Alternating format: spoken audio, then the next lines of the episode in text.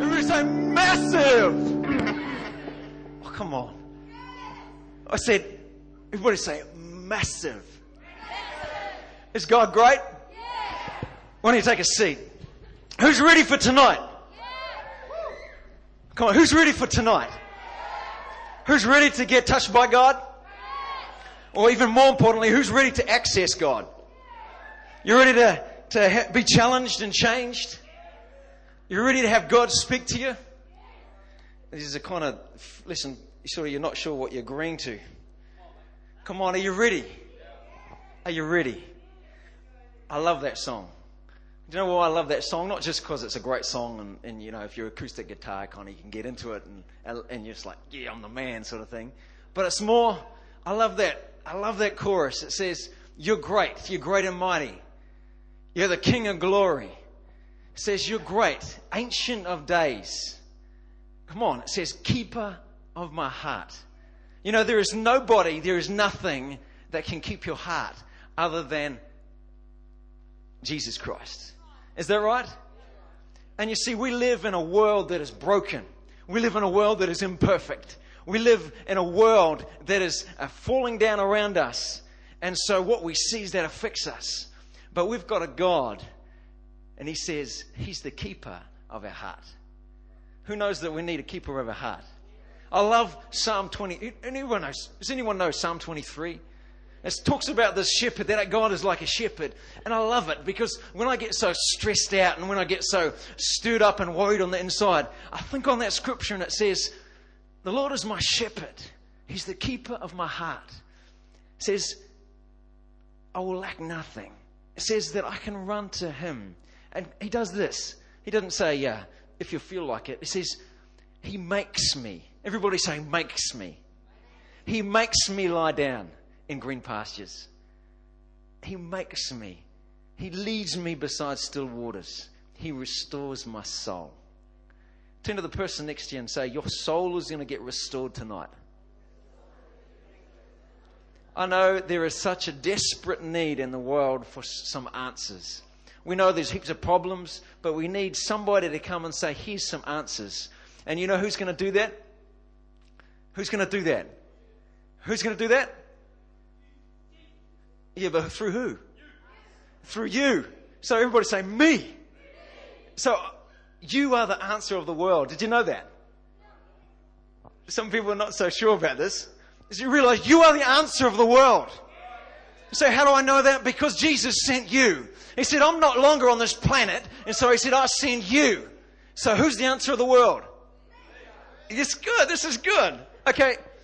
Who's, uh, we're getting somewhere here tonight. Is it good? You're of kind of not really sure. We kind of feel away a little bit. I want to tell you, open up. Open up right from the start. Why don't we just close your eyes for a moment? Father, I thank you that we can be here tonight. I thank you that there is no person in this place tonight that is here by chance. That there is no person here tonight that you don't want to speak to and touch and impact and change. So, Lord, right now we open up our hearts to you. We open up our souls and our spirit to you that you would speak in, that you'd speak into in us and through us, that we'd be changed and transformed on the inside, that you would come and you'd heal the brokenness and you'd restore us, and that would be who you called us to be. And everyone said, Amen. I'm, I'm loving the series that, that Pastor Mike and the church is doing on the Bait of Satan about fences and dealing with the fences. Except there's one problem.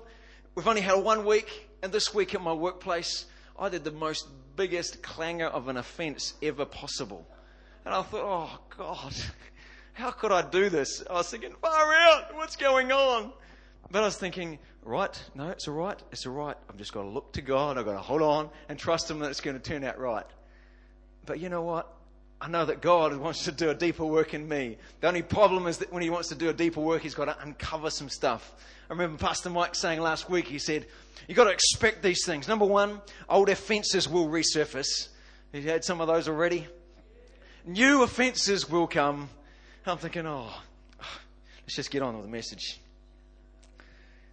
All right, it says this in Luke chapter 17. Turn your Bibles to Luke chapter 17. And it says this.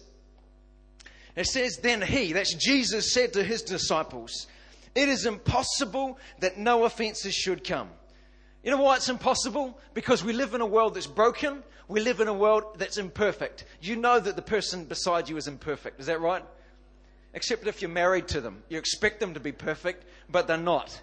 You know that they're imperfect. So, because we're imperfect, because we know nobody that's perfect, the reality is, whether people intend to or not, you will be treated unjustly. So fences will come. Is that right? We're in agreement on that one. That's the problem.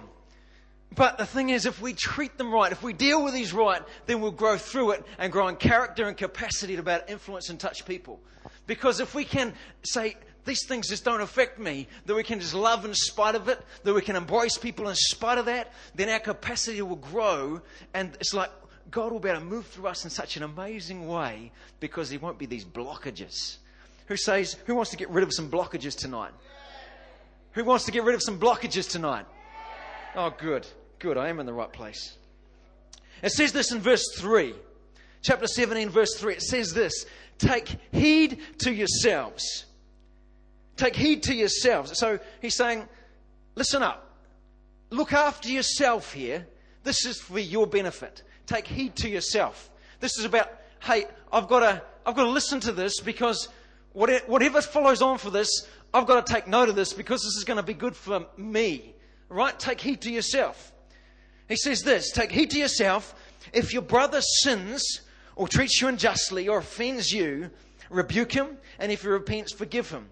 Now, if my brother comes up to me or somebody that I know and actually does me some damage, the Bible says, take heed to yourself, forgive him. I think, hang on a moment. What? It's, about I should forgive him for his benefit. No, no, no. Catch this. Take heed to yourself. It's for your benefit that you forgive. Why is it to your benefit that you forgive? Take heed to yourself. Why? It's like you imagine this. Say, uh, Steve, here's my mate, and he comes up and he does something to me. And uh, what he does is the, he speaks some words, and these words, they're like arrows and they pierce my heart and they so badly wound me. It's like what happens is he's lodged an arrow or a heart or a dagger in my heart. Now, you listen, you twist, hang on, back off. But see, what happens is he says, Take heed to yourself. If your brother treats you unjustly or says something that hurts you or, or does something that damages you, forgive him. Why? Because if I don't forgive him, I'm holding on to that knife. That knife is still on the inside of me, and if I will not forgive him, then I'm holding on to it. See, how can I carry on if I've got this dagger in the side of me? Is that right? How can I carry on if I've got this thing still inside me? Who's ever heard the phrase, a burr under the saddle? You see, you get a horse, right? And horses are for riding on. Generally, you put a saddle on the horse and they hop on the saddle and then you, you ride away. And so, my background's a little bit of riding and so on. And so, understand this. Now, what happens is if you're riding along and you go maybe through some gorse bushes, and you get this nice gnarly piece of gorse that's about that big that breaks off and it gets lodged under the saddle. That's called a burr under the saddle. Now, what's the problem with that? It upsets the horse. Now, the thing is, it can actually sit there and do nothing for a while. But if you carry on, if you just if the horse just sits still and doesn't even move, it's actually okay. But as soon as that horse starts moving and there's a person in the saddle, what happens? It actually starts to damage and starts to irritate and starts to damage more and more. And it damages to such an extent that actually can wreck that horse's ability to carry a rider again. And what's, what's it good for? Put out to pasture? Or they shoot it and feed the dogs? Feed the dog, okay. Feed the dogs. I know that that's so much the same as us. You see, if we get burrs, if we get offences or something that affects us, it's like that piece of gorse under the saddle. That we want to, we're okay if we just stay still. God, I'm not going anywhere, I'm not doing anything. But the thing is, if we want to go on with God, if we want to walk in life and connect with people, the problem is we actually got to deal with that.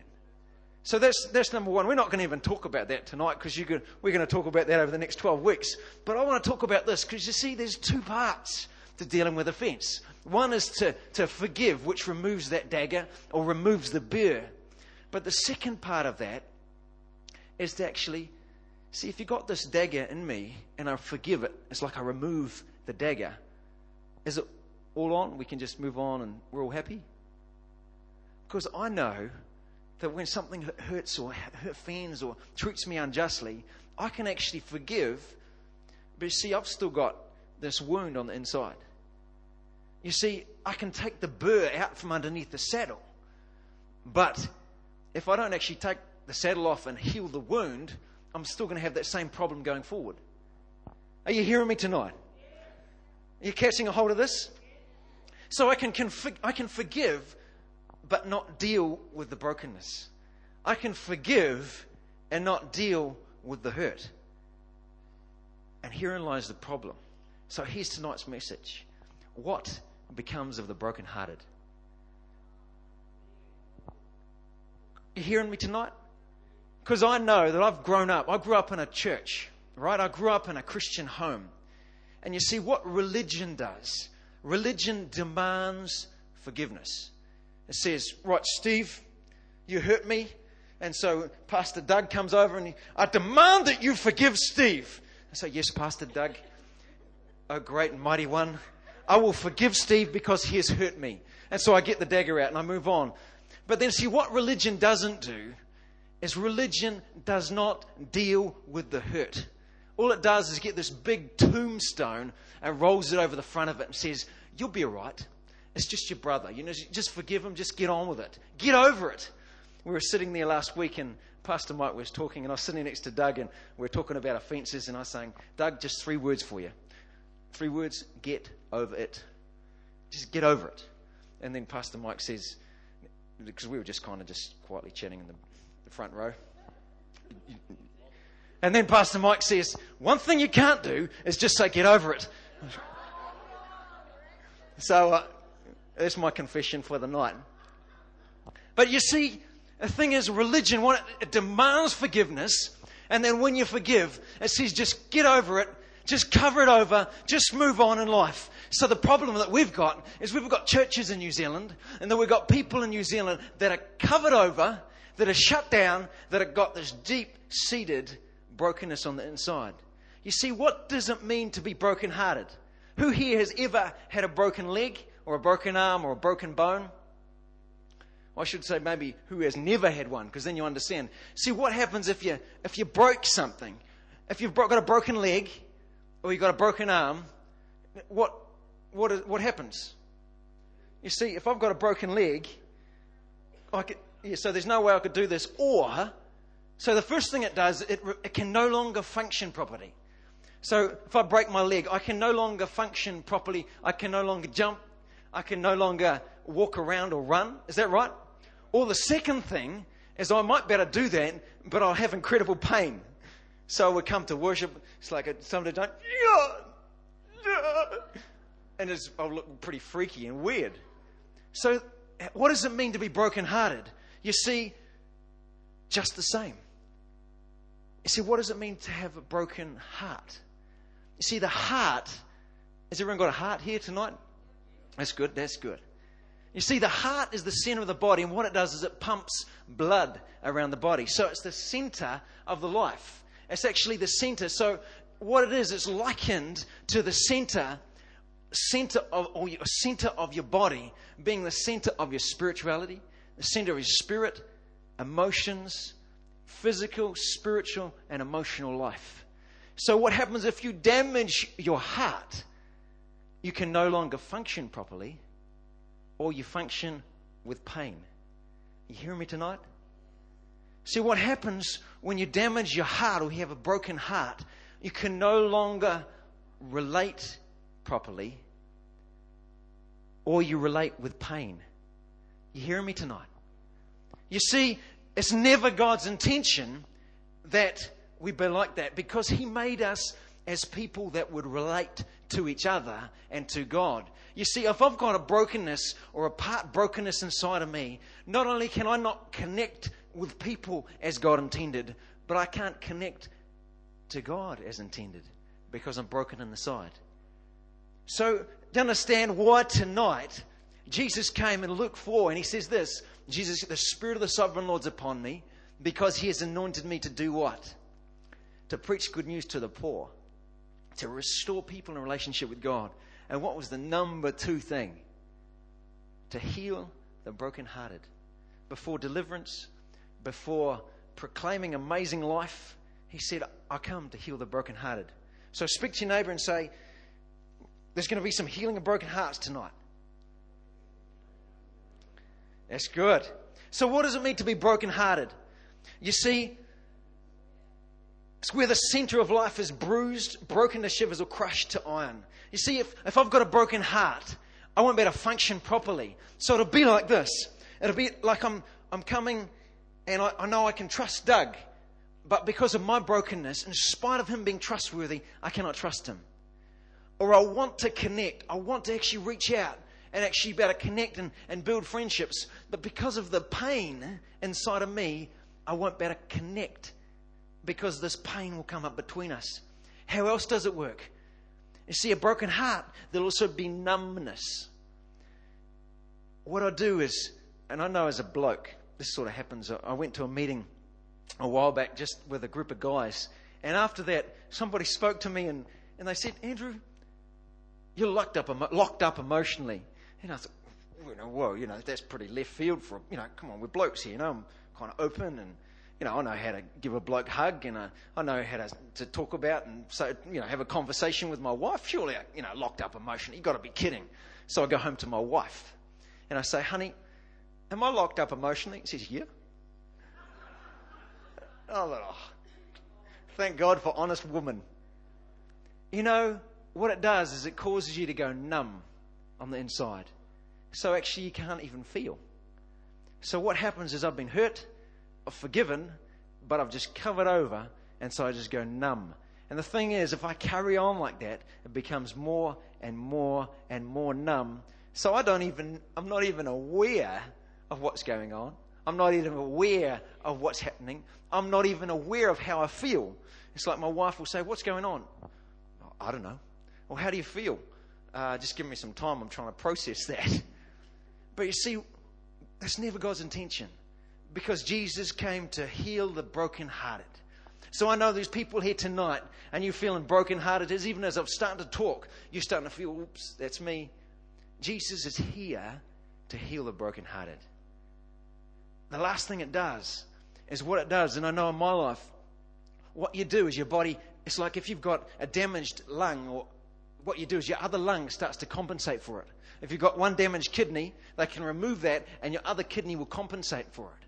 So if we've got a broken heart, what, it, what we do, being such smart human beings that we are, is we compensate for our broken heart. So how do we do that? We get into performance. So I'll just perform harder. You know, you don't, I don't connect, so I'll just try harder.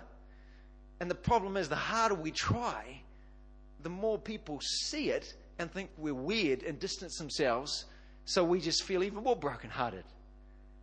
So, what becomes of the brokenhearted? I want to talk about two stories tonight. And I, and I pray that we'd be like the second one.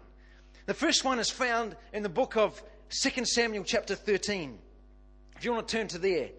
And we just talk about the story. Here we've got, we've got this lady, and her name is Tamar. So everyone say Tamar.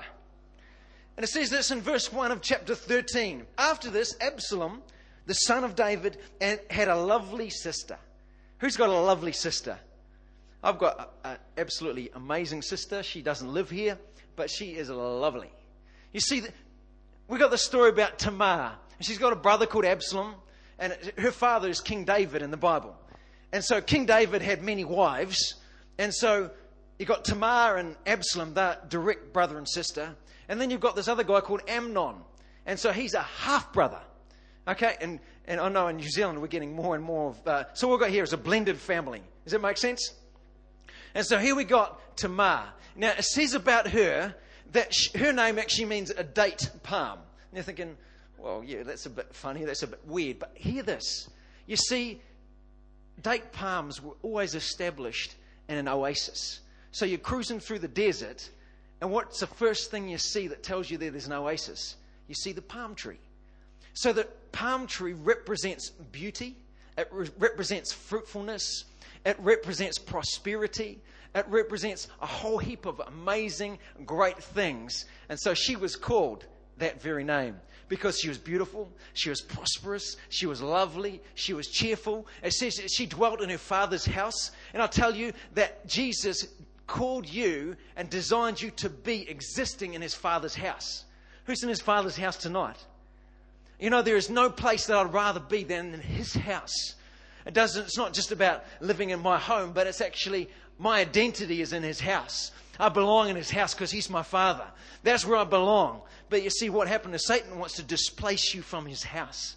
So we got Tamar, she's in his house. She's connected in. It says that she was one of the virgin daughters of the king. So she was given this robe, and it was this robe of many beautiful colors, cheerful colors. So we've got this girl, we've got this picture. You're catching this tonight where she's full of life. She's prosperous. She's amazing. She's like, she's just absolutely gorgeous, full of prosperity and life and cheerfulness. But see, what happens is she's got this half brother called Amnon. Now, get this his name actually means faithful and trustworthy. But he's got a problem.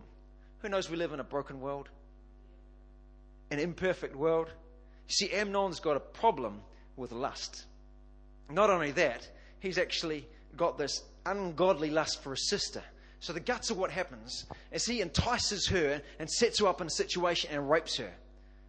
And think, oh, far out, this is getting pretty heavy. Okay? So what happens as a result of that? We read on and we read this. He took advantage of her. And so what happens? We see in verse 15 says that Amnon hated her exceedingly.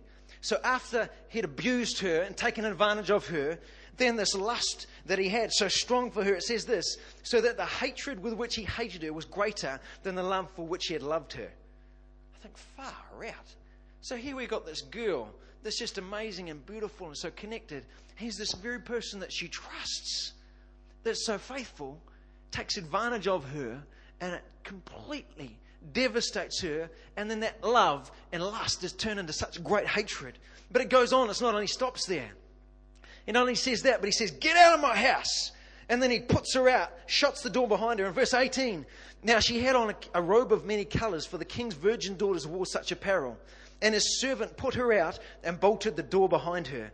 Then Tamar put on ashes on her head. So here you got this beautiful young lady. She takes ashes, she puts them on her head. So suddenly, is she looking so good? Then she takes this robe and she rips the robe and, and she laid her hand on her head. That speaks of shame. And went away crying bitterly. And Absalom, her brother, this is her full brother, said to her, Has Amnon your brother been with you? But now hold your peace, my sister. He is your brother. Do not take this thing to heart. So what was he saying? It's like just just keep quiet, don't say anything. Just look, get over it. It's just you know, it's your brother. So just look, you know, this, this person who hurt you, it's your brother, so just keep it quiet. Don't take it, don't, you know, just, you know, don't take it too seriously. Just get over it. I think, far, far out. Here you got somebody that's totally devastated. And what happens? She comes to church, and uh, someone said, just get over it. Get over it. I think, far out. So what becomes of this broken-hearted woman? Here she starts off clothed, beautiful, lovely, prosperous, colorful, honored in her father's house. She loses honor. She's humiliated, cast out, rejected, shamed. She loses her honor, beauty, prosperity, all things positive. Her joy is destroyed. And where does she end up? It says this in verse 21 or 20. So Tamar remained desolate in her brother Absalom's house. You see, God intended you to be in his house, in the father's house, but she ended up desolate in her brother's house. God's intention for you, I don't know where you are tonight, but His intention is that you be seated, be clothed, be covered, be given honor, and brought forth and healed and planted in His Father's house, not left desolate in your brother's house. Are you catching this tonight? You see, what does it mean to be desolate?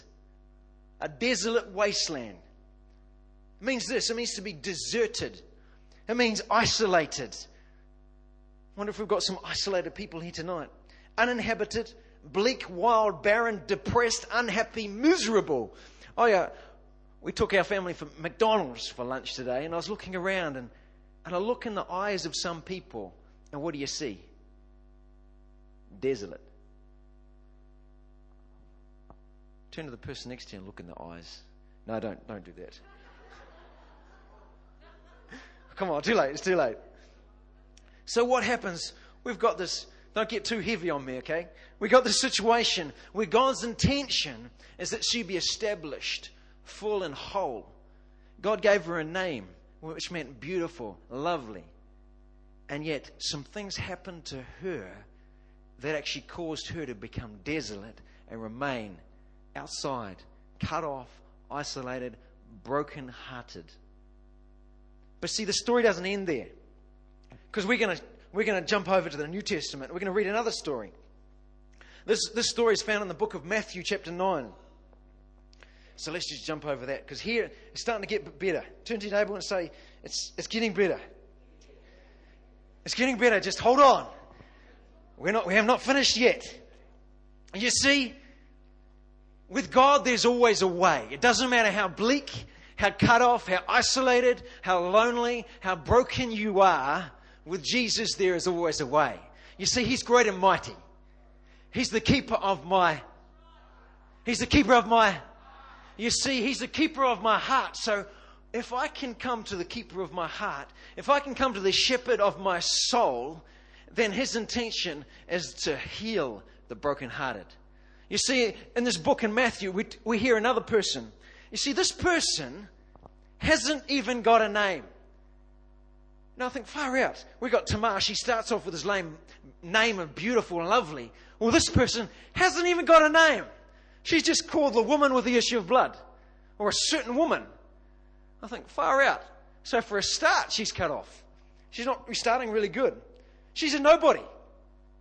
says that for 12 years, she'd been bleeding internally. Now, I don't know about you, but I wouldn't want to be like that. Not only that, in those days, you should be careful what I say here. In those days, when a woman was in that situation, bleeding internally, you were labeled unclean and you were cut off and separated. So you see, she may have, I don't know why she was like that, but she may have started off in her father's house. But because she got this condition on the inside of her, I don't know if someone had done that to her. I don't know what had happened. Maybe it was a physical sickness. Maybe it was something that was done to her. Who knows? But we know this that if she started off in her father's house, she's no longer allowed to be in there and cut off. She may have been married, but no longer. She's got to be cut off and separated and isolated because of this condition. You see, she'd been in this way 12 years. It said she'd spent her whole livelihood, everything that she had, she'd gone out and sought out help. She didn't just stay in the place, cut off and isolated and broken. But I know she would have been humiliated. She would have, it's like, here's that girl coming along again. Guys, look out, don't touch her. She's untouchable. How would she have felt? I know. You see, blood comes pumped from the heart. So we got another person who's brokenhearted. 12 years. I know there's people here tonight. Things have happened to you 12 years ago, 16 years ago, maybe more, maybe less. Maybe just last week some things happened to you and you may have forgiven.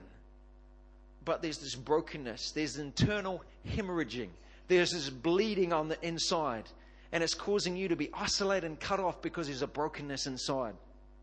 Are you hearing this tonight? See, she was so used to the pain and the brokenness that she couldn't remember anything else. I thought, far out. She so long had this condition that she doesn't know what it's like to be whole. But she hears this story about this man called Jesus. She hears this story about this man called Jesus who came across a blind man and he healed this blind man. She heard the story about this man called Jesus who, who came and, and raised this man called Lazarus from the dead. She heard this man called Jesus who, who prayed for the sick and they were healed. And she thought, if only I could touch him. if only I could reach out. Maybe if I could just touch this man, then I would be healed. Maybe if I could just reach out and touch this Jesus. You see, something on the inside of her grasped a hold of hope. Because the thing is, if we let go of hope, we've got nothing. But if we hold on to hope, if we hold on to faith that our God has greater things for us, He didn't design you to be cut off and isolated and separated and alone. He didn't design you to be left desolate and broken. He designed you to be healed. You see, she didn't just accept being placed in this wherever she was. Tamar stayed or remained in her brother's house desolate.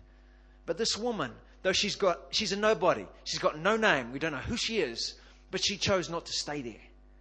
She said, the first thing, if I can just touch him, then I will be made well. See, the first thing that she did, she saw where he was.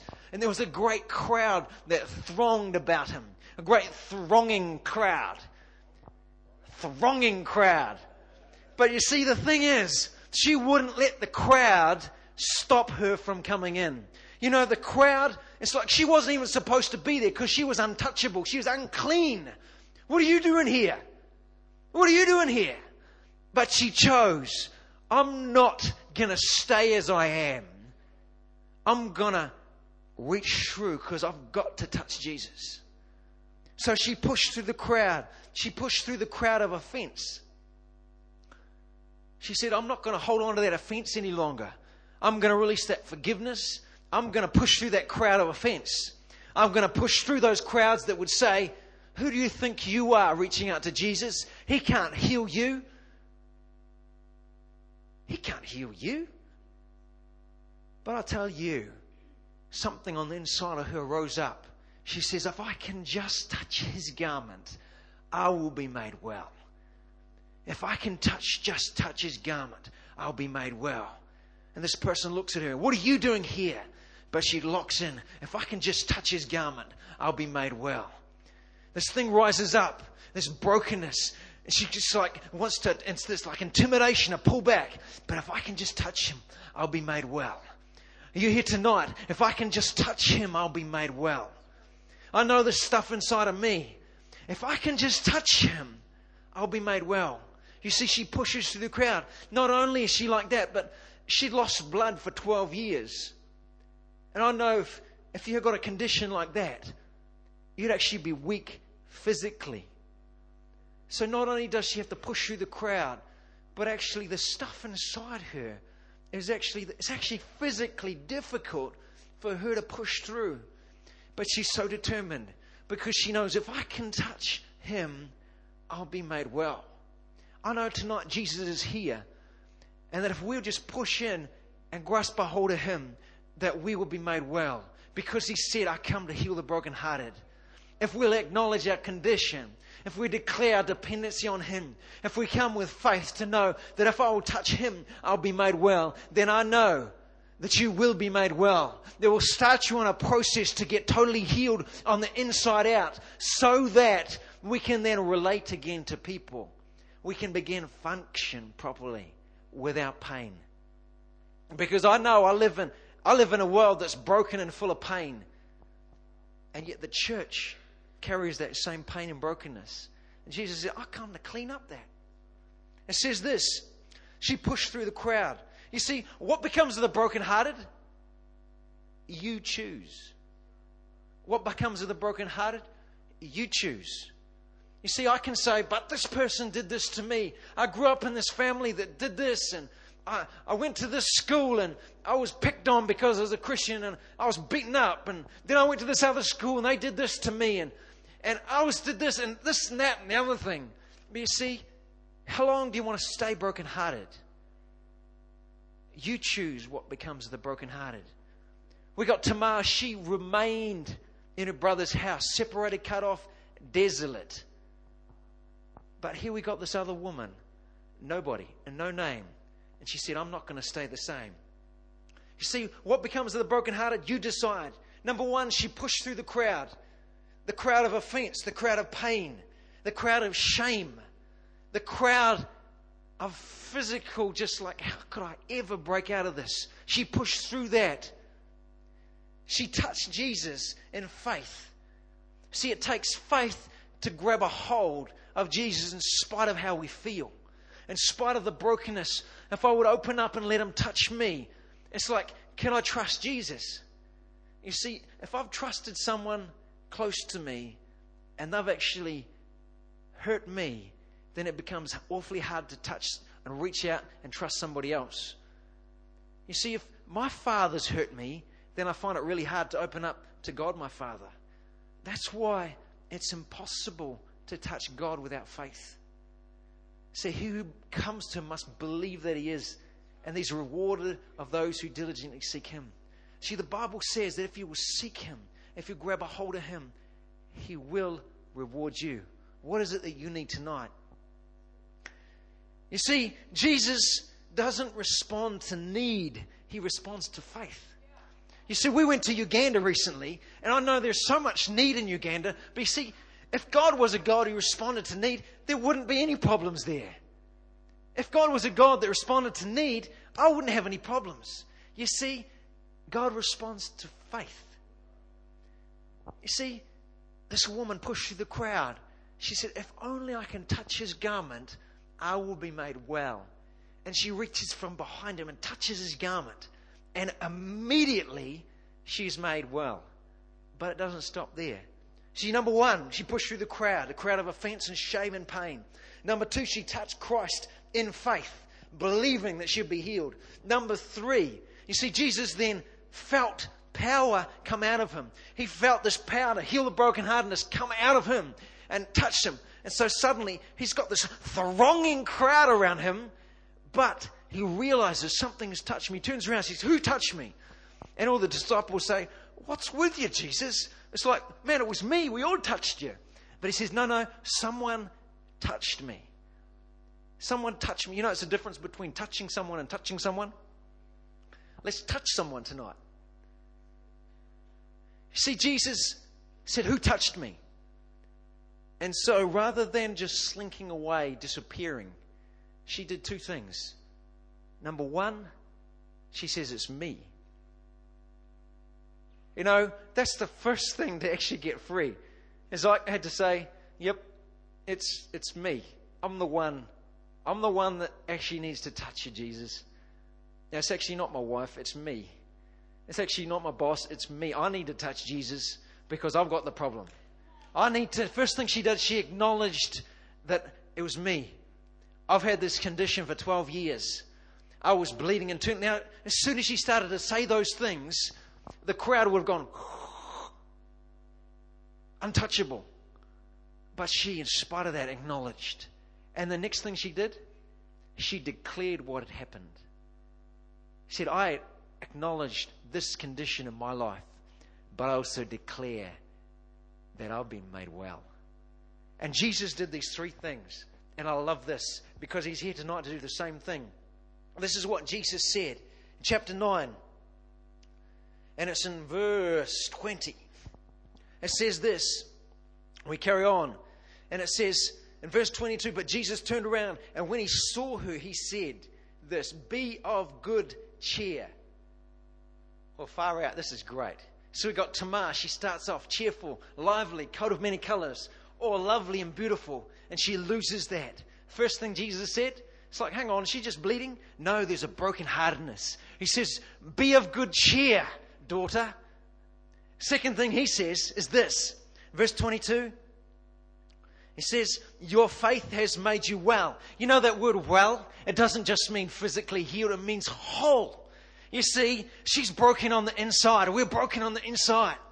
Desolate, destroyed, isolated, alone. But he says, Your faith has made you well. Your faith has made you whole. A friend of mine says this. He says, like an, like an onion, not an onion, or an orange. You know, an orange has got these different segments. A whole orange has all got all the segments together again. Whole, well so that the part of me on the inside of me is in harmony again. I've got this thing going on, so no longer is this broken part, but I'm complete again on the inside.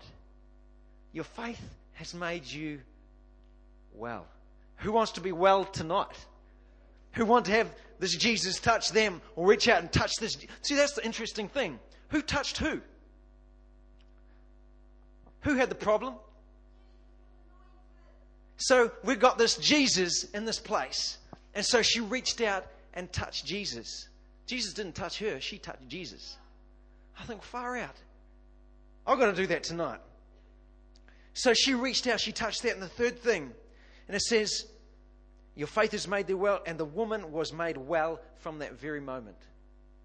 You know, Luke 4:18 says this that Jesus came to heal the brokenhearted. He said, The Spirit of the Sovereign Lord's upon me. Wonder if the team could come. So the Spirit of the Lord is upon me because He's anointed me to preach good news to the poor. See, the first reason Jesus came is to restore people in relationship with God. You see, what had happened is there an, there an offense had come. That offense was sin, and sin had separated. The first thing that Jesus came to do was to actually take the curse and the offense and remove it so that we can get restored relationship with God the Father. I wonder tonight if there's anybody, and that's the first thing that we need to do. You're listening to this story tonight. You say, That's me. I've, I haven't even actually heard this message before of a Jesus that can come not only heal me, but restore me in relationship with God the Father. If that's you tonight, we're going to have an opportunity in a moment for you to come forward and pray for some people. I don't want you just to identify yourself. But not only that, but he said, I came, I'm anointed, and I'm sent to heal the brokenhearted. I know tonight Jesus is here. We can access him because he was sent to heal the brokenhearted. I don't know about you. It may be a, there's a physical brokenness. Maybe that's because of physical abuse or something that was said years ago or something that was done to you. You know, it may not just be physical, it may be emotional, it may be spiritual. You know, we live in a society that actually can cause people to be abused spiritually and locked up, shut down. Maybe it was something physical, maybe it was something emotional. I don't know. I don't know what the thing is, how you've been treated unjustly.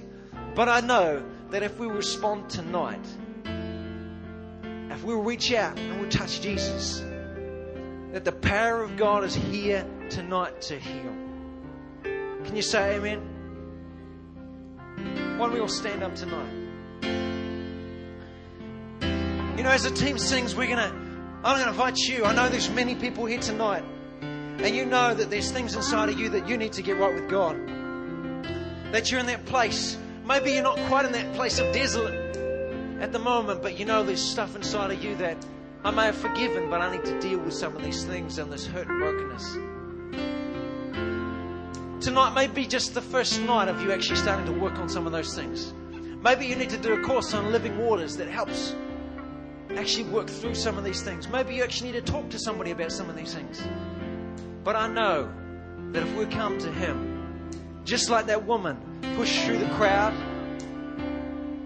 touch Him in faith, if we'll acknowledge our true condition and declare He's healed me, that if we day after day after day approach Him and access His presence in life, that I know that I will be made well.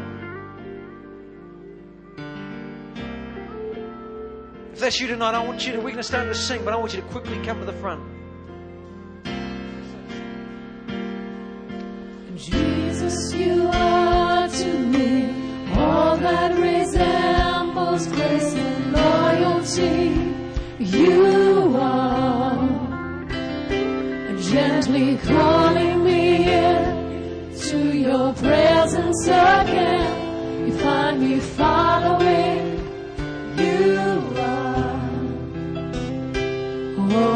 By my side makes me realize you are God. Jesus, Jesus, you are to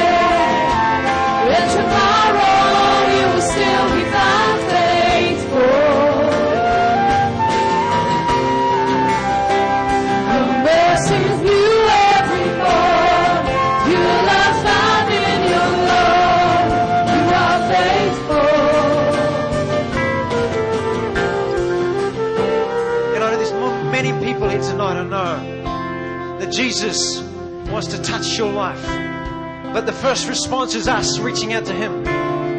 You see, the thing is, because of our brokenness, it gives an access point. See, this woman was desolate.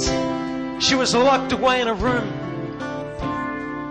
She had shame, brokenness, pain. And I know some of us actually need deliverance for Jesus to set us free. But what are we're going to do is the first thing is to approach Him. So what I'm going to do is, I know there's more people that you need to respond, but what we're going to do is, I want every person here to lift your hands up in this place. Let's lift our hands up. And we're just going to pray. I want you to pray after me. Let's all just pray together. Say, Father, I come to you in Jesus' name. Thank you for loving me. Thank you for sending Jesus to die on the cross for my pain, to die on the cross for my offense, to die on the cross for my brokenness. Thank you, Jesus. Right now, I come to you. I push aside every offense. I push aside the pain and brokenness. And I reach out to you. I thank you that in you there's a power to heal. I believe that you can heal me. I lay aside my pain. And I approach you right now. And I touch you. I thank you, your power to heal. I acknowledge my condition, my brokenness, my pain, my desolation. And I thank you. I declare, you have made me whole. You have made me whole. You have made me well. Father, right now in Jesus' name, I take dominion over every spirit of brokenness. I thank you for your power to heal. I thank you, every spirit of grief and shame, every spirit of pain, be soko in Jesus' name. And I thank you for your spirit touching lives. I thank you that you are faithful. I thank you for your grace, your enabling power here tonight to touch lives. What I want us to do is we're going to begin to worship and carry on worshiping. What I want you to do is begin to reach out. Reach out and touch Jesus by faith, believing that as you touch Him, He makes you well. And I want the team, the leaders, we're going to begin to pray for people. We're going to start and set in motion the process of healing the brokenhearted. Jesus, thank you for your presence here tonight. We reach out and touch you tonight.